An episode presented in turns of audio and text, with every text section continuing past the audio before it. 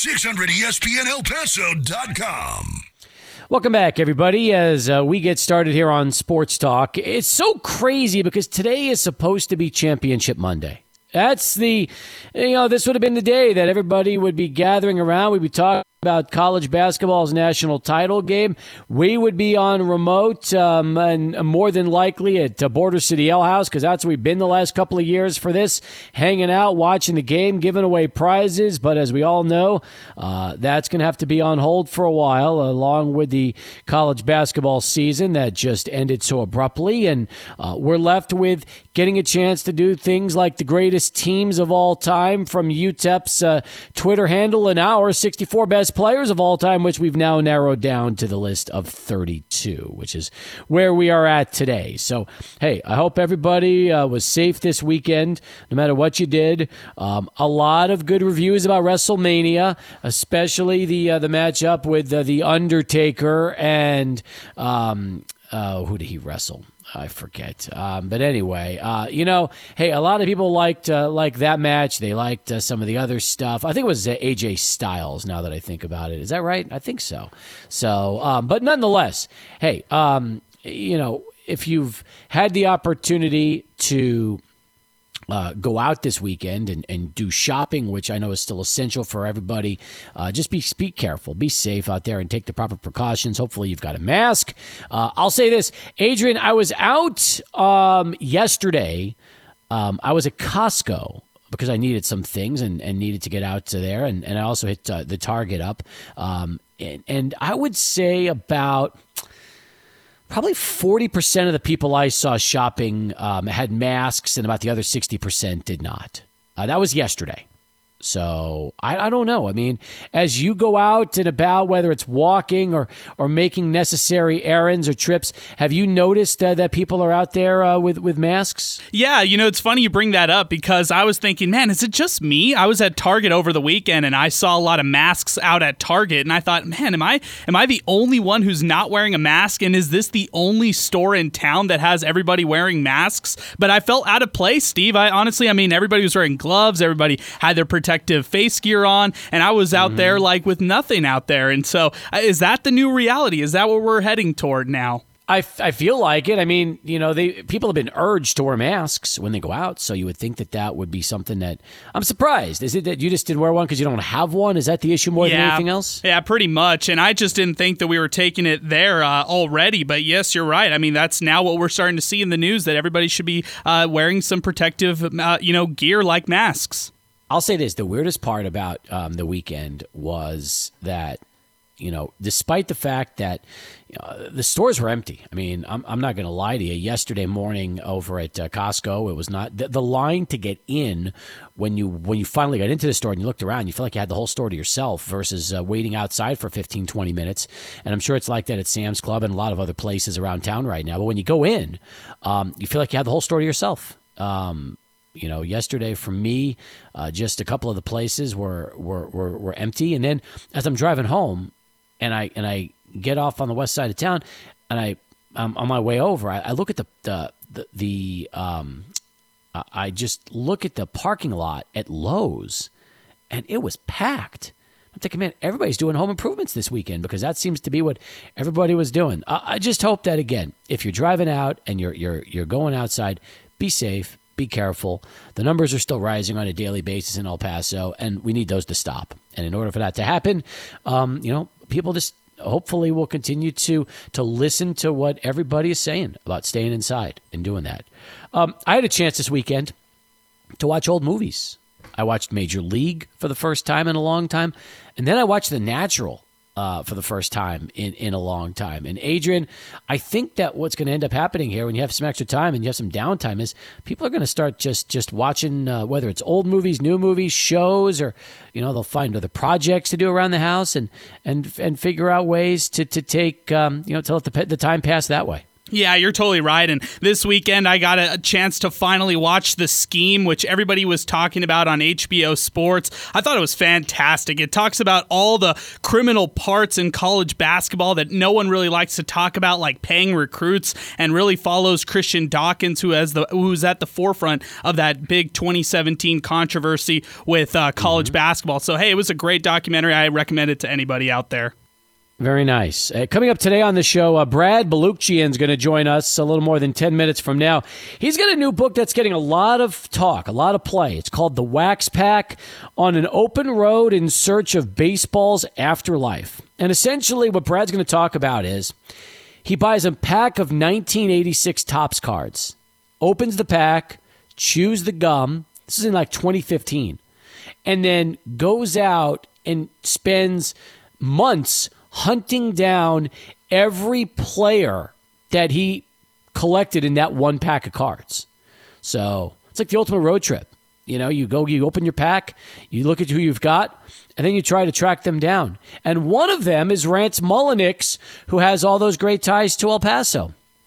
And another is Randy Ready, who played for the Diablos back in the 80s. So um, I'm looking forward to having um, Brad Balukjian on the program to talk about the Wax Pack coming up at 20 past. Then we are going to get to Bernie Ricono. He's going to join us uh, coming up at 5 o'clock because he is the subject of today's uh, Don Haskins Hour. So Bernie Ricono at the top of our 5 o'clock hour.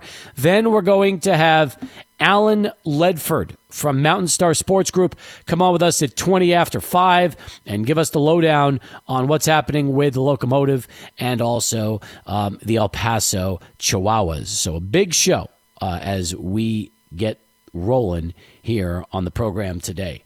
Um, Sad to hear that uh, Al Kaline died at the age of 85, one of the legendary outfielders in Tigers history. One, I think the youngest player ever to win a, a batting title. He did it before he turned 21 in 1955 with the uh, Tigers. But you know, you think about that; those great players from that 53, 54, 55 class. You had Roberto Clemente, you had Al Kaline, you've got, of course, Ernie Banks, you've got um, Hank Aaron. Uh, they were terrific terrific players from that era of baseball, and, and Al Kaline was clearly one of those. And uh, again, great legacy when you talk about his career, and people always considered him one of the classiest players of all time. Played every game for the Tigers, all 2,834 of them. How about this? Never played a minor league game in his career, never played for another organization in his career. Can you imagine a guy that gets goes right to the big leagues from getting signed and never spends a day in the minor leagues? Wow, that's incredible right there. And the fact that he was the first Tiger ever to have his number retired with the number six, which he was known uh, by having in the 80s. And he was also elected to the Baseball Hall of Fame later that year in the 80s as well. Mm-hmm. And, and Steve, he's just a, a great, great icon in baseball. And it's sad to see him pass away. No doubt. Considered one of the greatest outfielders ever. Many people felt that he was the American League um, equivalent of Roberto Clemente, meaning great hitter, great arm, great outfielder, and uh, they, they, they, came up right around the same time. So a lot of parallels with Clemente and Kaline, but uh, we lost him today. Now, um, we are not going to start the round of 32 voting for our greatest player in UTEP Texas Western history until tomorrow's show. So today, the brackets for the round of 32 were unveiled. I know originally we tweeted out that we were going to let you vote today, but we changed it up. We're going to do it tomorrow, just like we have, uh, just like we did last week for this voting. So we'll talk about it today. I'll say this. I love the matchups. I love the second round matchups. They are terrific. And I didn't think Juden Smith was going to eke out a win over Wayne Soup Campbell as uh, Friday's show got going, but that's what happened. Juden Smith ended up beating Wayne Soup Campbell. So you look at the matchups, um, and I'm just going to go over these briefly, okay? And we'll talk more about this later in the show. Let's get to um, this uh, these sets of, uh, of matchups first. The 1 9, Prince Stewart, Nate Archibald. The 4 5, Juden Smith, Fred Reynolds. The 3 11, Marlon Maxey, Kamani Jones Young. The 7 2, Quinton Gates, Randy Culpepper. Sounds pretty enticing. That's just one region, Adrian. We haven't even gotten to the other goodies, which, uh, I mean, there are going to be some fun matchups. I'm looking forward to Vince Hunter, Antoine Gillespie in the 7 2 round as well. Yeah, Steve. Honestly, when you look back at uh, just really quick touching ba- uh, base on the Juden Smith and Wayne Soup Campbell matchup, the fact that Juden Smith came back during sports talk and then yep. beat out Soup Campbell to now go on and take on Fred Reynolds, man, that matchup is going to be an awesome one, uh, four, four, versus five matchup in the in the uh, round of 32. I'm really excited about all these matchups coming up. Can you believe Fred Reynolds beat Neville Shed 51 49? Last second. It was a last second win for him, and man, what a what a, a, good comeback there because Shed had a big lead on him as well. Buzzer beater is what we're talking about. Um, Philly Rivera beating Willie Worsley 57 43. That was close in the first round. Another two pointer. Gus Bailey over George Banks, 51 to 49. Folks, there were close, close votes going all the way through.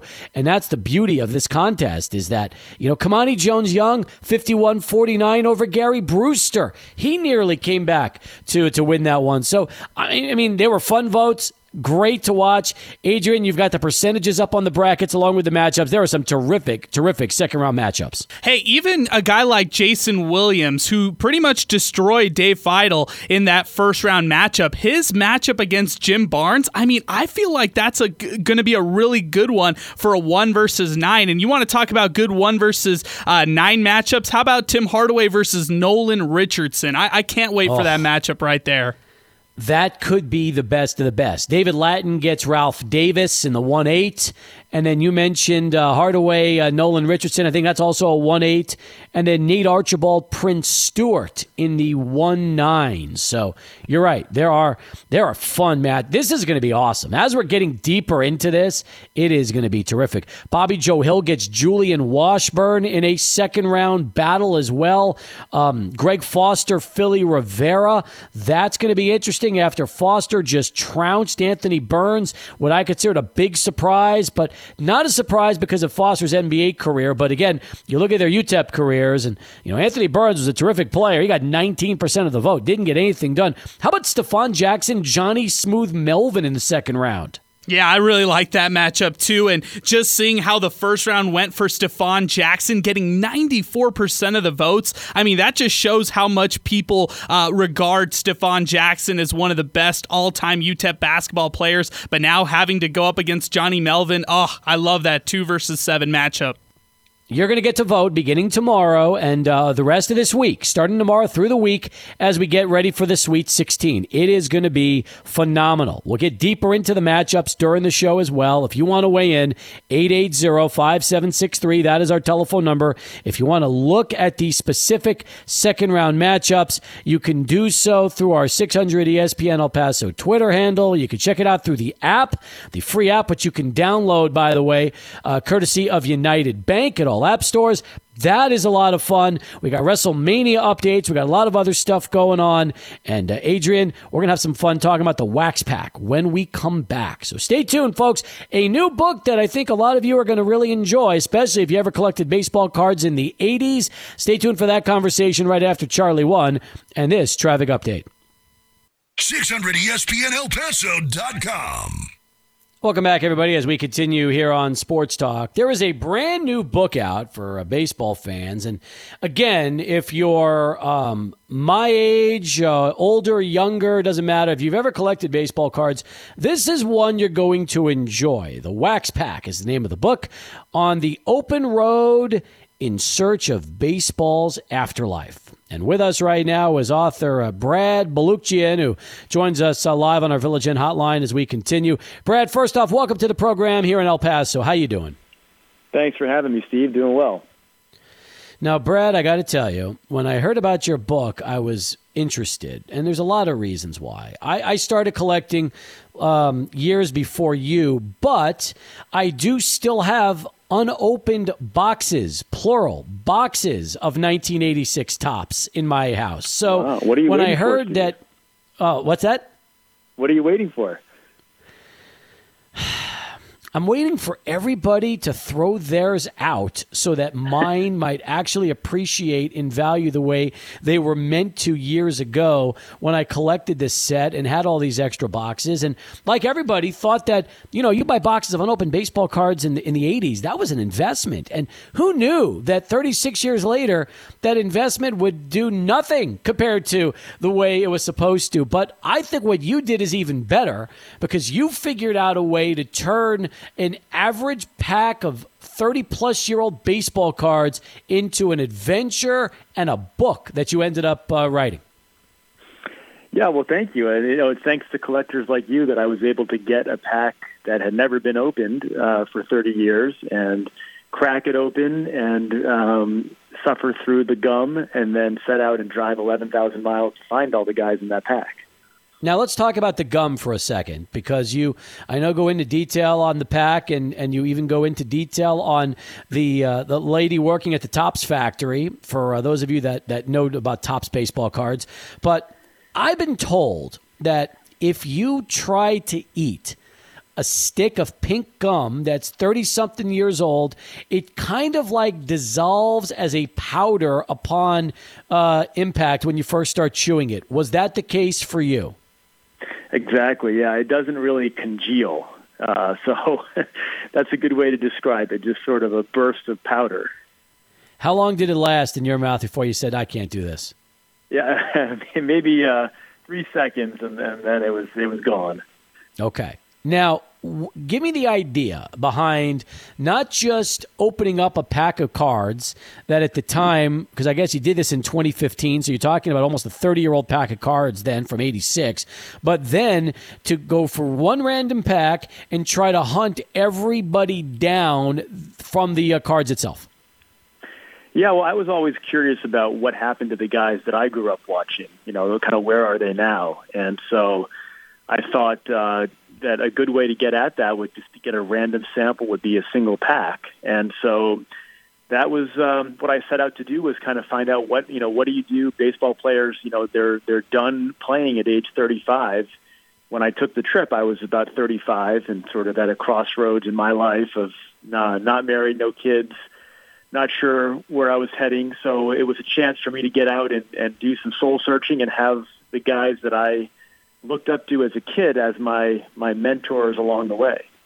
How about 86? You could have picked any series, you could have picked any any particular card manufacturer, any year. Why 86 Topps? Well, Topps I think was kind of the, you know, the flagship for the industry and um, I think people relate have a strongest reaction to Topps. And then 86 I was 6 years old that year. It's the first year that I remember watching baseball and collecting cards, so I thought that would be a good, you know, a good year to go do it. Brad Balukjian's uh, book is The Wax Pack on the open road in search of baseball's afterlife. Now, I can imagine it probably wasn't that difficult to track down the pack of cards um, in terms of just the unopened pack. And then you get a chance to open it up. And I love the fact that you didn't just start this trip by yourself, you roped in a couple of buddies of yours to help you along the way. Yeah, yeah, they weren't foolish enough to go the other ten thousand seven hundred miles with me, but yeah, it was it was fun having my best friends along in the beginning of the trip. Um, but then they had to go back to their lives and kind of left me on my own to to go drive the rest of the way. So um, it was uh, kind of starts out as a buddy a buddy trip, and then it just becomes a solo adventure. Were you um, at the time when you started this trip, did you already have your mind made up that you were going to track down everybody you could in these pack of, in, in, this pack of cards? Oh yeah, no, I had the idea, and I'd actually put almost a year of work into into setting up the trip. So I had to contact the well, find out where they lived, find out their information, write to them, you know, letters, and then follow up with phone calls if I could. Um, I didn't have assurances that they would all talk to me, and in fact, a couple of guys never talked to me, and so those chapters are about the the different uh, renegade tactics I used to try to get to them. But um, yeah, it was a lot of uh, advanced planning. Now, the first player you chronicle has a very, very big El Paso connection in terms of Rance right. because he lived here for many, many years. Yep. Yeah, Rance. Um, I think he met his first wife in El Paso. He played in the was it the Diablos, the El Paso team? He played for the minor league team. Um, That's correct. And then after he was done playing, he lived uh, in El Paso for many years before his father passed away and of cancer, and then he moved back to Visalia after that. Now, when you had a chance to talk to Rance, among other things, did he ever did he ever talk about El Paso during your conversation? He did. He spoke very fondly of El Paso. Um, I think he met his second wife there as well. And when I was on the road trip, uh, I went through El Paso, and I remember he uh, he told me he had made made the drive many times uh, to to get there, and had yeah had really fond memories. And I think if it wasn't for the family stuff, he, he may have he may have stayed there. I'm hoping you might have had a chance to stick around for a night and uh, catch a, a Chihuahuas game since they were in year two in 2015 when you made this trip. Right. No. I, Yeah. It was a, it was a quick. I mean, I've you know I, I had a, a extensive book tour plan for this, which obviously is not happening now. But if I get to do that in the future, maybe I can uh, come come through El Paso and you know do justice to it. No doubt. Now, um, if you go and look through the all the players that you picked up that year, um, how many would you say were on board with this project, and, and how many just either you couldn't get a hold of or, or didn't want any part of it? I'd say 75% of them were, were very uh, amenable and happy to help. The other 25% were um, like some. It varied. So Dwight Gooden was who was a very big name. Was willing to talk to me if I paid him five hundred dollars, um, and so I said, okay, well, I'll do that if I can. Dis- I'll disclose it in the book that I paid you. And then I had the whole appointment set up, and I'm at his house in Long Island, and um, he ends up not no showing, and so that chapter is sort of a very sad chapter about you know another event in the tragedy of Dwight Gooden. Um, but then some guys just were flat out saying no, like Carlton Fisk and Vince Coleman both were were absolute no's, and so I had to. That, that's where I kind of had some fun and and uh, went a little rogue to try to get to those guys. Yeah, I understand that. He even paid money to get a Fisk autograph and went ahead and decided to show up at one of the shows he was signing and, and, and took the card with you, which I think is terrific. Hey, look, uh, Carlton Fisk's a Hall of Famer. I get it. I can kind of understand. You know, he's in demand.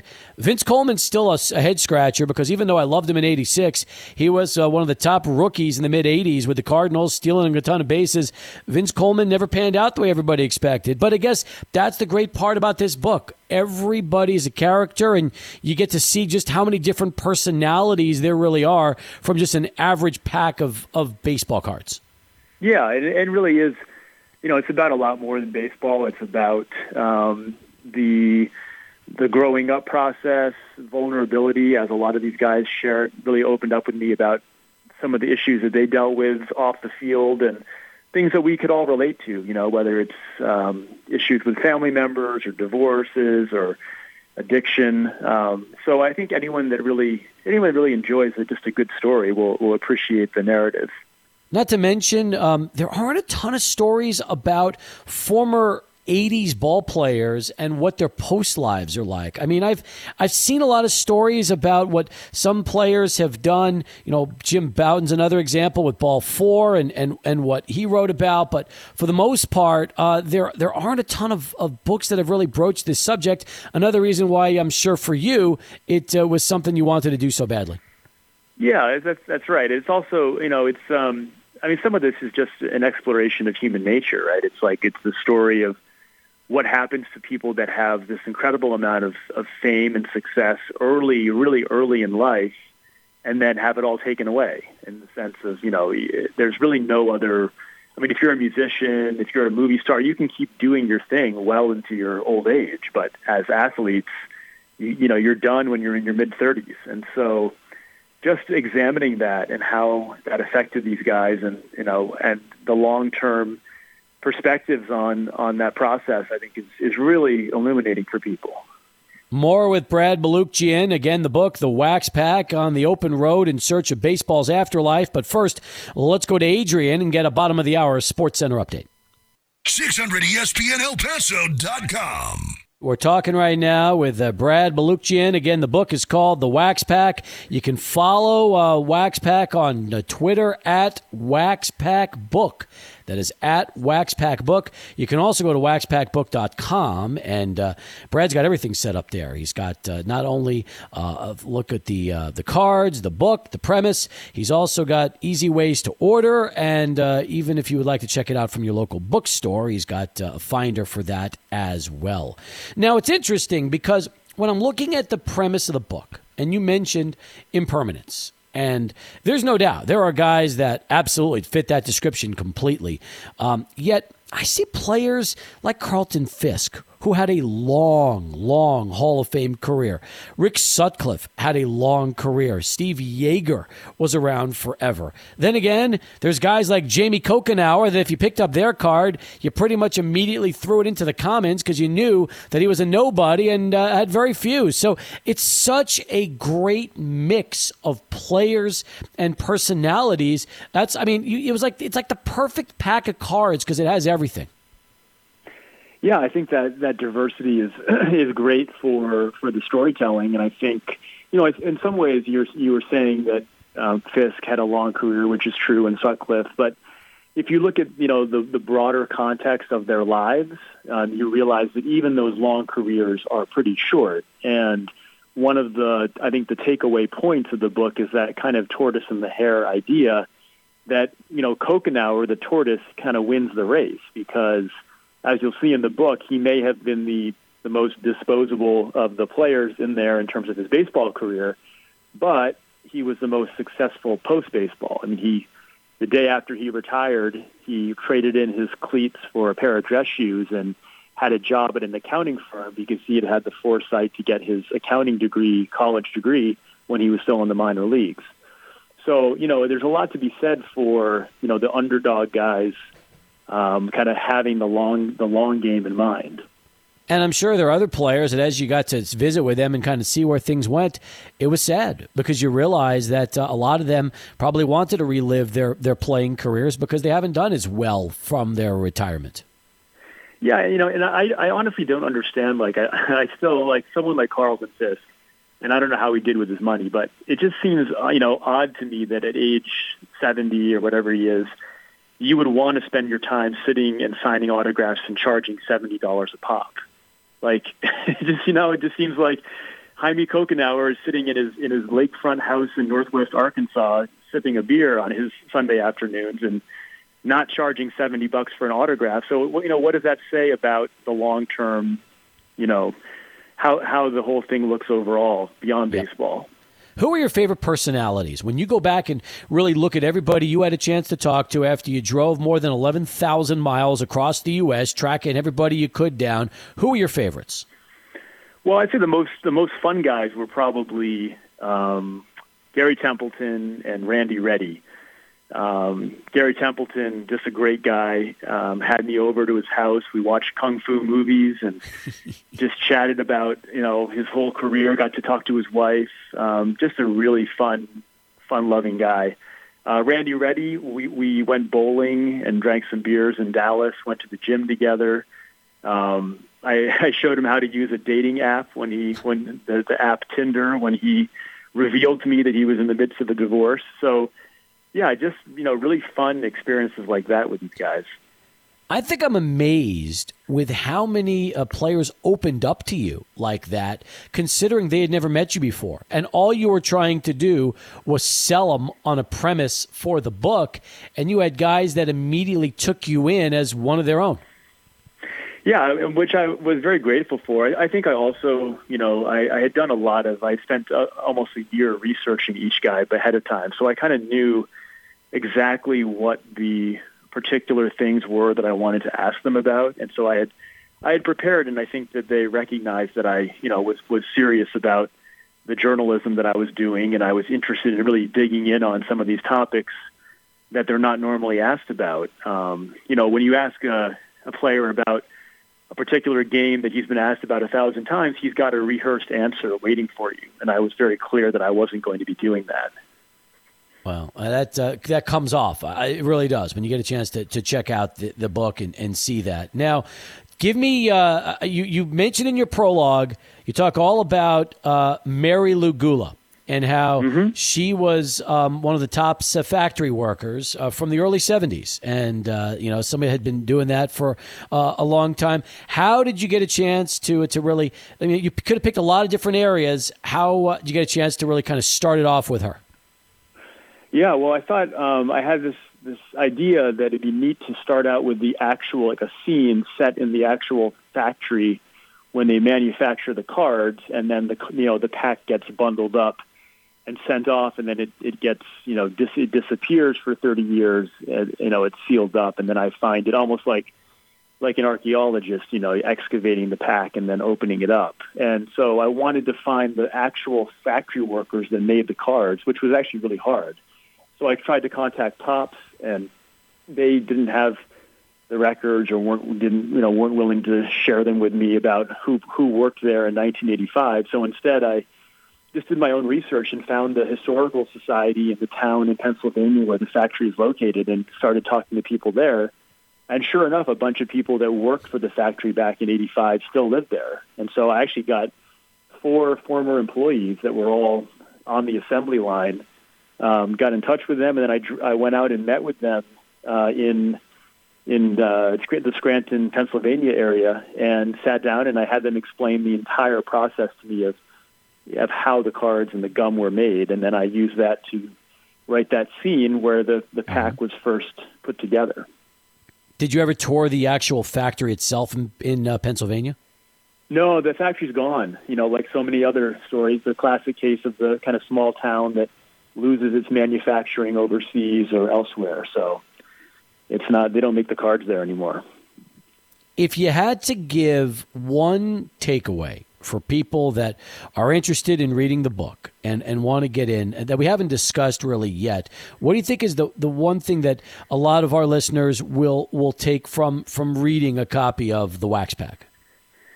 probably that you could get some really unexpected advice from a bunch of old baseball players about how to live your life. Um, some of the wisdom that they that they share with me, uh, which was applicable to baseball, is also applicable to your life. You know, kind of I call baseball players accidental Buddhists because without realizing it, they actually have an amazing ability to live in the present moment and to know how to have a relationship with fear and anxiety that allows them to be generally very happy. I think Meanwhile, we all that, right? Yep. Absolutely. We sure do. And I, I, just, you know what impresses me the most is that you did this five years ago. It wasn't something you rushed to. You obviously compiled everything. You took your time and you put it out there when you thought, uh, you know, you had everything ready to go. And I, you, you are going to get a chance to, to, do a tour with this sooner rather than later, hopefully. And uh, I think that a lot of people are really going to enjoy it because they're going to realize that this is, uh, this has been a, a, a true labor of love for you. Well, thank you for saying that. I mean, it, it does come from the heart because I took the trip. I didn't have a book deal. I didn't have an advance. You know, it's not like some of these books where the writer has a hundred thousand dollar advance to go off and find true love. I mean, this is just my own on my own dime, me out there in my 2002 Honda Accord, and never stop believing in in the book. I'm glad I saw it through. No doubt. It's Brad Balukjian, folks. The name of the book, The Wax Pack on the Open Road in Search of Baseball's Afterlife. Final question Will there be a sequel? um, you know, probably not from me because I just don't. I mean, I, I would I would have a great time. It was a lot of fun. I just don't know that I could.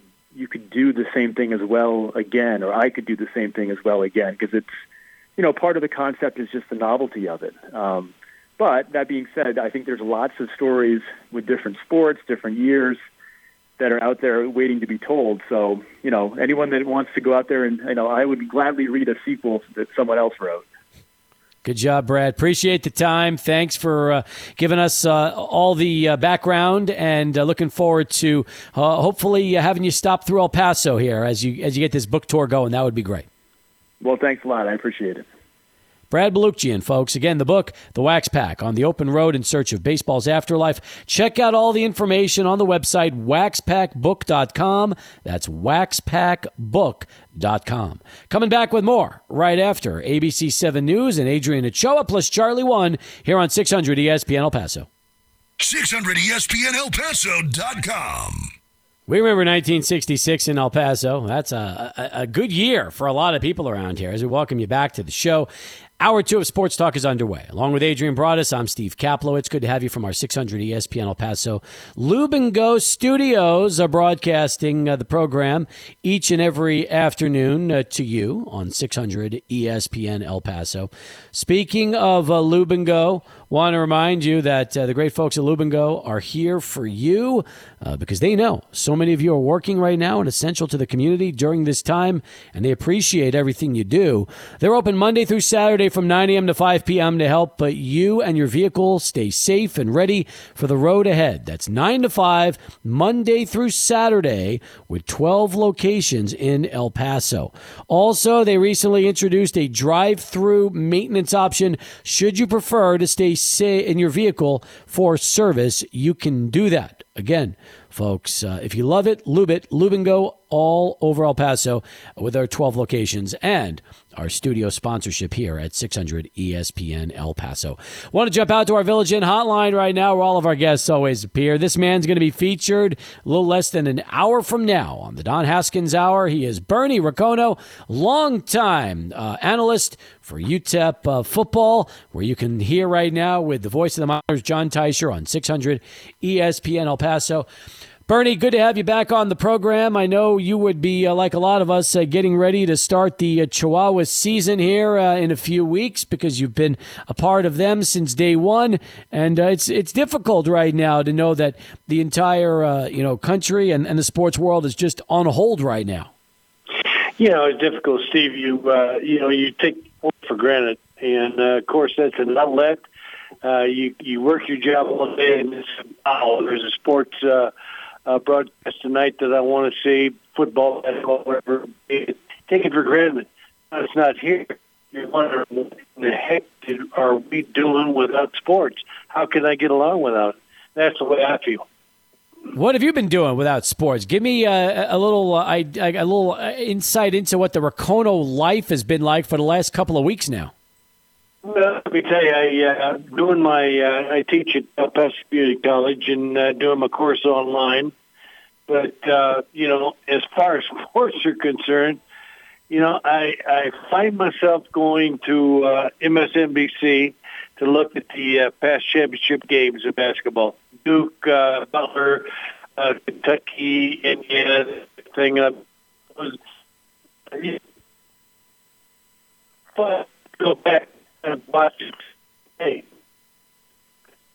And then I'm enjoying myself there. Bernie, we're having a little bit of a tough time with your with your cell phone, so I'm hoping we can improve the connection because it's it's a little uh, it's a little spotty right now. But I I got uh, the the gist of that and did get a chance to hear what you're watching a lot of basketball and and understand uh, what you know getting your fix that way. What uh, what course do you teach online at EPCC? Uh, kinesiology. I've Very got nice. Foundations of kinesiology, and uh, you know I've uh, got a degree. Uh, my, can you hear me better now, Steve? Much better, much better, Bernie. I uh, I've got a minor in biology, and uh, I really enjoy teaching, and uh, they've given me that opportunity, and I teach it now. It's my first time online, so I'm a little bit shaky, but uh, I'm making my way through it. Yeah, you you like everybody else. Don't worry. I think we've we've all learned a lot about online learning and online living over the last few weeks, and we're going to continue to evolve. And who knows where that's going to take us? But I totally understand where you're coming from.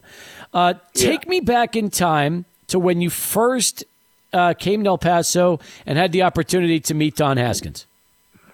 Well, I came down here in '77, uh, and uh, when I got down here, of course, I knew about the uh, the uh, national championship. And uh, when I got into town, immediately I got here and uh, I spent a day here, and they sent me out on the road recruiting. And then uh, I was on the road recruiting for a couple of months, and then I got back in town and uh, went to the basketball game, and uh, I saw uh, Coach Haskins coaching there, and uh, you know, an icon. I'm looking at an icon for me. Here's a guy. Here's one national title, and uh, you know, where everybody wants to get to, but he's done it. And, uh, you know, I watched him coach in there. But funny thing happened while I was there at the basketball game. I had an operation because of a football injury on my right knee, and I'd never had that happen before. But uh, all of a sudden, my right knee just stiffened up and was exa- extremely, extremely sore to touch. And uh, I went down there and I told uh, I told Ross Moore, I said, uh, my uh, I'm having problems with my knee here, bud. Is there something you could do? Well, he takes me back into the locker room, and Haskins Ball Club was down at half.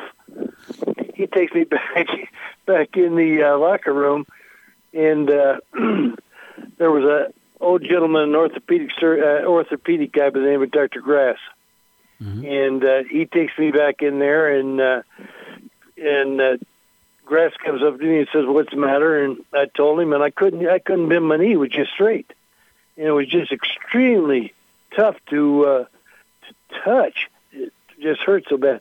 But anyway, uh, Doctor Grass says, "Well, we'll take care of that." He goes over and he gets out a uh, damn needle, and the needle looked like it was three feet long.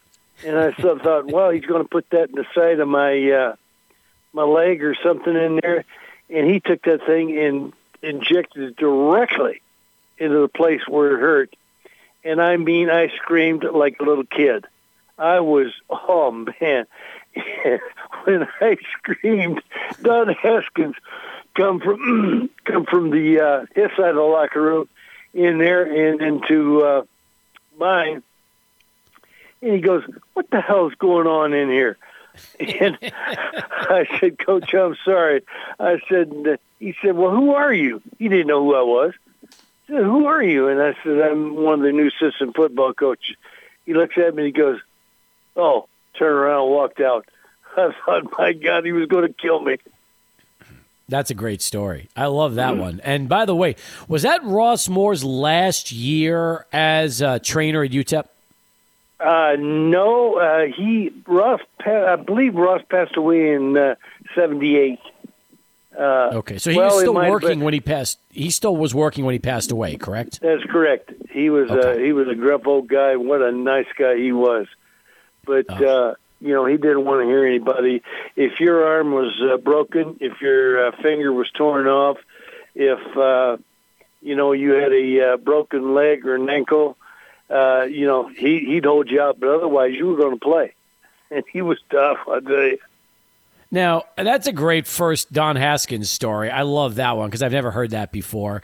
How long did it take for you to, to really get to know the bear as you got more comfortable in and around UTEP? Oh gosh, you know, I really never, to be honest with you, Steve, I, I, I became friends with him, but I really never got to know him. Uh, he'd come in and we'd talk, and uh, and uh, you know, every, everything he said, of course, was pearls, pearls of wisdom to me. And uh, we'd talk, but I never really became his friend. I tell you, I was uh, after I uh, got out of football down at. Uh, down at UTEP. Uh, I was out. Uh, well, I forget what I was doing at the time, but I happened to see Don, and uh, he says, uh, "Hey, he's come here a minute." I went over there, and he says, "Why don't you come up by practice one day?" Well, I'd never been to their practice, and of course, you know, he invited me up, and I thought, well, maybe I should go. So I go up to his practice, and I thought, he said, "I want to talk to you," and uh, I thought, well, maybe he's got something he he needs to say to me that I need to listen to. So I go to the practice. First time I ever been to his practice. I didn't realize when he stepped out on the field, nobody said anything. Stands, nothing. He was the guy in charge, and uh, and I'm sitting there and I'm going, wow. And watched him coach. And after it was over, he comes over to me and says, "Come on, let's go in the locker room in here." And uh, I went in the locker room and I thought, man, what the, what's this guy got to say to me? And I go in there and he sits down. He goes, "How you how you been doing?" I said, "I've been doing all right." And uh, he's taking his his tennis shoes off, and he takes his sock off, and he's uh, rubbing his feet with his sock on and off. And I'm looking up, going, "What what the heck's going on?" And he he says, I, I really would like to know if you're doing all right. I said, Yeah, I'm, I'm doing fine, Coach. Thank you very much. And he said, uh, Well, he said, uh, if you get a chance, again, come on up to another practice, and that was it. That was it. And I, I got up out there and I walked, and I, I don't know why he invited me, but I enjoyed going. But he didn't have much to say to me in there. So I I, knew him, but I didn't know him real well. I, I'd met him at some uh, golf courses. I had some adult beverages with him every once in a while, but you know, I wasn't a person that knew him real well, like probably you, like Jeff Lindbergh, people like that. I, I didn't know him that well. You know, it's interesting because when we re- when we replay this conversation, it's from um, August sixteenth, two thousand and seven. The conversation was, you know, just a couple of years after Jordan Palmer left uh, the program, and Trevor Vittatoe was going to be the quarterback at UTEP, and we were talking a lot about Vittatoe and his high school, uh, you know, his high school career and how great he was and what he was going to do with the Miners, and also talked a lot about the, the Diablos and kind of went into your your time working for Jim Paul and what that was like. So it's going to be an interesting conversation when we go back in time uh, next hour because yeah, it's you think about UTEP football back then, and one of the things Don Haskins talked about during the conversation was the transformation from a prototypical passing quarterback to more of a mobile quarterback, which is exactly what we've seen in college and pro football since. Well, let me tell you, he was a uh, he was a uh, a connoisseur of athletics. He knew about football. Of course, he knew about basketball. He knew about golf. Uh, you put anything up there, and he knew something about it, and uh, not just a little bit, but a lot. And uh, that's why it was such a pleasure to talk to, him because uh, basically, when you sat on, and if you had a chance to talk to him, I mean, he could cover uh, several different subjects and be knowledgeable about every one of them. At the same time, I look at your career and, and all the years you've spent, the decades with John, uh, calling UTEP football games uh, on the radio. I mean, you've done a lot coaching, uh, working, you know, in, in baseball and teaching now. Does anything compare for you with the run you've had as a longtime radio analyst for UTEP? It's different. I never pictured myself doing that. Uh, I needed. Uh, I have to be honest with you. When I left football, I made a decision. I had a couple young kiddos, and and I got divorced, and I had a couple young kiddos, and uh, there was no way I was going to leave them. I had other job offers, but I figured if I took those job offers, uh, one in Las Vegas, one in Dallas, one uh, out uh, in California, if I took those job offers, I'd never see my kids again uh, you know, I, I would see them probably on uh, maybe on a holiday every once in a while. But uh, you know, you know what the time uh, coaching does for you. So I would never see him again. So I decided that uh, that I was going to stay here. I think uh, still to this day, to this day, I'm talking 40 years ago. I still get calls from uh, the athletes I coached. Coach, I really appreciate you. This is what you taught me, and this type of thing, and that makes me feel good. The intrinsic part of it is is uh, unbelievable, and I needed something to uh, take the place of the coaching, which I decided uh, I was I was not going to do. And uh, John called me and asked me if I would uh, if I would do this with him, and uh, I did and that was 28 years ago, and I never envisioned myself doing it for that long, of course. But I tell you what, it, it took the the place of the game because I'm still looking at it. You know, I look at a game a lot different than an ordinary person would look at the game because I've been there, I've been in the meetings, I've watched the film, I know what to expect, I know uh, where people should be, and all things like that. So I look at a lot different, and this gives me the opportunity to tell people what I see, and it's been it's been pleasing. I'll tell you the truth. Amazing. 28 years. That's incredible. Uh, this came from Eddie Morelos a moment ago. Please let Bernie Ricono know that I miss working with him in the Chihuahuas press box. Also, there's no better stories than hearing them from Bernie in the press box. So, hey, I, I like the fact that you not only tell stories on the radio, but you, you tell press box stories at the baseball game. Good for you. Well, I tell you, as old as I am right now, Steve, I got a lot of stories. I tell you what, uh, never-ending stories. And these younger people, uh, they kind of look at me like, "What in the hell are you talking about? You've been through that?" And I, yeah, I have. And uh, you know, it's uh, I I tell the stories I tell the stories down there quite often. We have a good time. We have a good That's time. awesome. That is awesome. Well, do me a favor. Enjoy the conversation next hour. It's good to catch up with you. And the next time we talk, let's get a chance to talk a little UTEP football. That's for sure.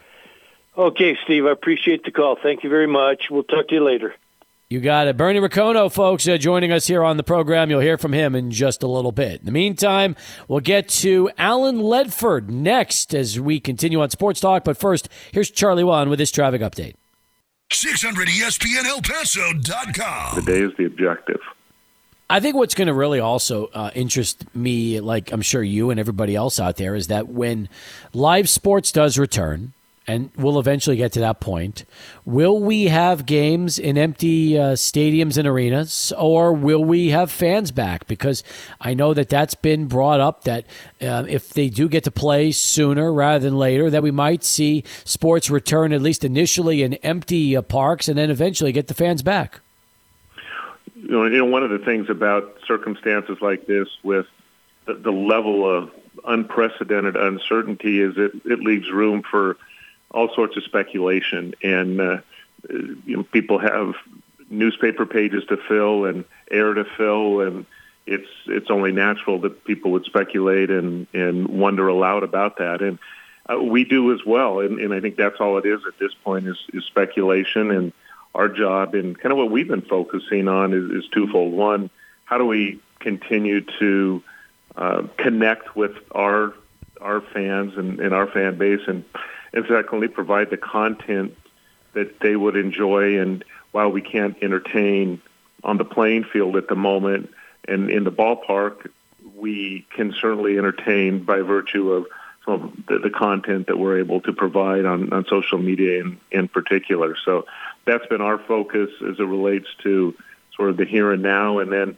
also trying to anticipate and prepare for what those possibilities are, working with uh, in the case of the Chihuahuas minor league baseball and the Pacific Coast League, and by extension, Major League Baseball, and then in the case of the Locomotive, the United Soccer League, and then by extension, there all of the professional soccer organizations, including Major League Soccer in um, in the United States. So, you know, they they're all working 24/7 on understanding um, the the health circumstances and implications first and foremost, and and um, and then working to look at alternatives so that uh, when when we do return, it's done in an appropriate fashion, and you know exactly what form that takes and when will be determined. It's just it's evolving, and and as all of us are familiar personally and in many of our businesses, uh, that's often changing day to day. I think we're past the stage where it's changing hour to hour. That was the first couple of weeks. That was a lot of fun. Yeah. Uh, it's, I say that tongue in cheek. Obviously, it's now to the point where it's day to day and even um, maybe week to week, and I think that's that's a good thing and a, a sense that things are starting to you know, level off a little bit. And you know, and of course, underlying all of this is the the goal of of level, leveling off the, the infamous curve and, and um, as you said at the outset, Steve, uh, getting to the point where additional cases or new cases are fewer and, and fewer. So um, hopefully we're headed in that direction. More with Alan Ledford as we continue here on Sports Talk. But we're at the bottom of the hour. Let's get back to Adrian and get another Sports Center update. 600 ESPN El Paso.com. We're back right now with uh, Alan Ledford, who is the president of Mountain Star Sports Group. Um, not just, by the way, with the Chihuahuas and the Locomotive, but you also have FC Juarez. And I'm wondering, since we haven't really talked a lot about FC Juarez uh, here with everything that's happened in the last couple of weeks, how different are the discussions that you're dealing with with uh, with this particular uh, situation over in Juarez and in Mexico compared to what you have here right now uh, in uh, in the states? Yeah, actually, I am not embroiled in any of the the day to day decision making with the Bravos. That's a, a separate team um, across the border. Um, but I can tell you that their considerations and and, and their challenges are, are very similar to ours, and um, it's the you know it, it, everybody is is dealing with the same set of variables. The the difference I would I would speculate uh, about is the or speculate to say is that it's just the the rate the the point each entity is in the process. So um, as as the uh, the coronavirus affects and hits different regions at different times and in different ways, that that will impact the the manner in which and, and the timely um, the timeliness of their res- responses. So. Uh, I, am just not as in tune to the, the day-to-day aspect there as I am in El Paso, and I can tell you that the the process of, of working through this with our two teams is is taking up night and day for uh, for all of us with uh, the Chihuahuas and Locomotive. It sounds especially with calling um, season ticket holders, businesses, sponsors, and just uh, making sure that uh, you keep in touch with everybody. That is something that you know they they now they, they don't just want to hear from you once. They want to hear from you all the time. So you got to make sure that you know the conversations are, are, are regularly happening, right? Absolutely. It's you know we we want to be proactive. We want to create uh, either a new relationship or solidify an existing relationship, and that's really to the credit of of our staff. That, that that's always been an objective, and our team has always done an excellent job of that. And it's continuing that process, obviously in a different setting and in a very unique circumstance. But again, we we have I've said this to you many times, and I've said it in, in a variety of different forums. We are very fortunate to have the fan base and, and the level of support that we do, and I'm speaking for both the Chihuahuas and the Locomotive. Um, our fans in El Paso and in this region are extraordinary, and um, and they're very understanding. And but you know, we the onus is on us to be proactive and and to to be in touch, to communicate, and sometimes it's just a voice. And as I said earlier, it's amazing how often we hear from people and I hear this from our staff all the time. They just they kind of shake their heads in wonderment how great people are that that they're asking about us. You know, they, we check in on them, and, and the conversation they turn the conversation to ask you know how we're doing, and it's also uh, uh, a testament to the Uh, not just the level of support, but the emotional investment that this community has in in both teams. How about the uh, news that you announced earlier today? Uh, the million dollar matching fund to help El Pasoans Fighting Hunger Food Bank, where people can donate right now at el elpasoansfightinghunger.org. And uh, the donations will be matched one for one. Talking about uh, a million dollar matching fund for families. That's uh, I think that's terrific news, Alan. It sure is. And it's really. Um, uh, a sign of these times that there are plenty of people who are, are, challenged economically by this circumstance, and um, that organization, El Pasoans Fighting Hunger Food Bank, does an amazing job in uh, supporting those who who need it. And um, in this extraordinary time, our ownership through the the Hunt and Foster Family Foundations and Mount Star Foundation stepped up with this million dollar matching grant program and recognizing that uh, that there this community will will also step up and uh, provide an equal level of support to ensure that uh, the food bank has the resources that it needs to take care of those in the community who um, may need some help during this time. So it, um, it, it it obviously is a terrific thing and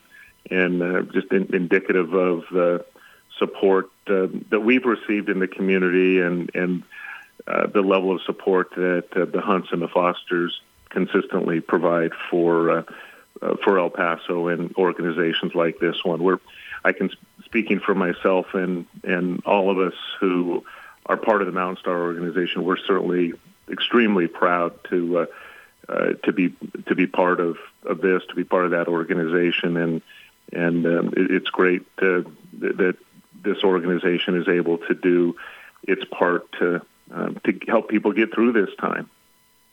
No doubt about it, especially since the fund uh, established by the Paul Foster Family Foundation, the Hunt Family Foundation, and Mountain Star Sports Group Foundation will match all donations made to El Pasoans Fighting Hunger up to a million dollars. If you want more information on how you can, can contribute to, to the El Pasoans Fighting Hunger Food Bank, you can go online to elpasoansfightinghunger.org. That's elpasoansfightinghunger.org. Uh, you know, good news. I saw that the Noche de Locos jerseys are back and they're on sale fans want to own those for the locomotive. So it's good to see that you're bringing back the most popular uh, jersey for the locomotive team shop. I know that you've also got some fun things planned for uh, opening day for the Chihuahuas, which will be um, eight days from now. And even though there won't be any games that day, that doesn't necessarily mean that you guys aren't thinking out of the box. Yeah, absolutely. This goes to what I was talking about earlier, just trying to create uh, some fun, some content to help people uh, get through this this challenging time in, in terms of providing entertainment and um, you know we, we, from little things like uh, coloring books for the kids with with everybody at home that hopefully helps with our our both Chico and and Ozzy the locomotive mascot depicted to uh, to what you you just mentioned Steve as well. Opening day at home uh, call it virtual opening day is taking place on April 14th. And there, there, you can go to uh, our website, uh, epchihuahuas.com, and, and check that out. And uh, it, it'll be a lot of fun to kind of, uh, you know, remember some of the, the great times in the past, get a little feel for baseball, get that uh, the spring fever thing going. And the, the Noches de Locos jerseys do the same thing. Those were remarkably uh, popular. We underestimated the level of popularity and – we were fortunate to be able to uh, to work to get some additional jerseys in, and, and those are available on uh, eplocomotivefc.com in our online store.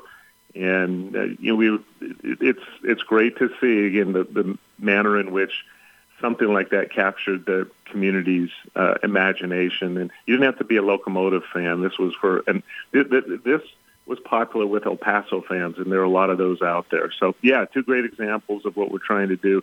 I'd, I'd highlight one other one, uh, and that's Chihuahua's Chatter, which is a call it a, a weekly magazine show hosted by our broadcaster uh, Tim Hagerty, and it will uh, quote unquote air uh, Friday at three o'clock. I think starting a week from Friday, we're going to move that time back to four o'clock, but three o'clock and guests uh, will include former members of the Chihuahuas. Um, I think uh, Edwin Rodriguez, our manager, will be up next uh, this coming week, and or, or the following Friday, I forget which. But a lot of fun stuff to keep our fans connected with the, the Chihuahuas and start to get that, that baseball feel and, as I mentioned, the, the, the sense of spring fever too. A lot of fun stuff on the locomotive site too with our players who like uh, all of us, are um, sequestered at home, and uh, they uh, they love being part of, of reaching out to our fans, and and there's some fun things happening with um, people like Logan Ketterer, our goalie, playing in the uh, the EUSL Rocket League. Uh, and such sophisticated things like the Keurig Cup Challenge. I'll let you guys go online to check that out with Logan and so just trying to have a little bit of fun and and uh, and stir the memory bank too. I'm impressed that uh, Edwin Rodriguez is living in El Paso right now. I didn't know that until a few days ago. Yeah, he uh, Edwin and and his wife love El Paso. Um, they've become real fans, and he he typically lives in either Puerto Rico, where he's from, or in Miami during the off season, um, where his uh, uh, I believe he has a daughter, and but Edwin and his wife have really developed an affinity for El Paso. She loves to do photography and has found El Paso to be a great place for that, and they've made some a lot of friends, and um, it, it's like a second home now. So it's it's pretty cool, and uh, um, you'll uh, once this all ends, don't be surprised if you see the, the two of them walking around outside of the ballpark. Phenomenal. I love it. I can't wait. In the meantime, great job, Alan. Appreciate the conversation and uh, stay safe and look forward to having you back on the show. Uh, we can have some good news to talk about, which hopefully is sooner rather than later. Absolutely. And, and like a lot of things, look forward to doing it in person. Looking forward to it as well. Take care. Thanks for the time. Thank you. My pleasure. Al- you got it. Alan Ledford joining us, the president CEO of the uh, Mountain Star Store Sports Group with the El Paso Chihuahuas and also El Paso Locomotive FC. Come back with more final countdown as we get you ready for the Don Haskins Hour right here, 600 ESPN El Paso. 600ESPNElPaso.com.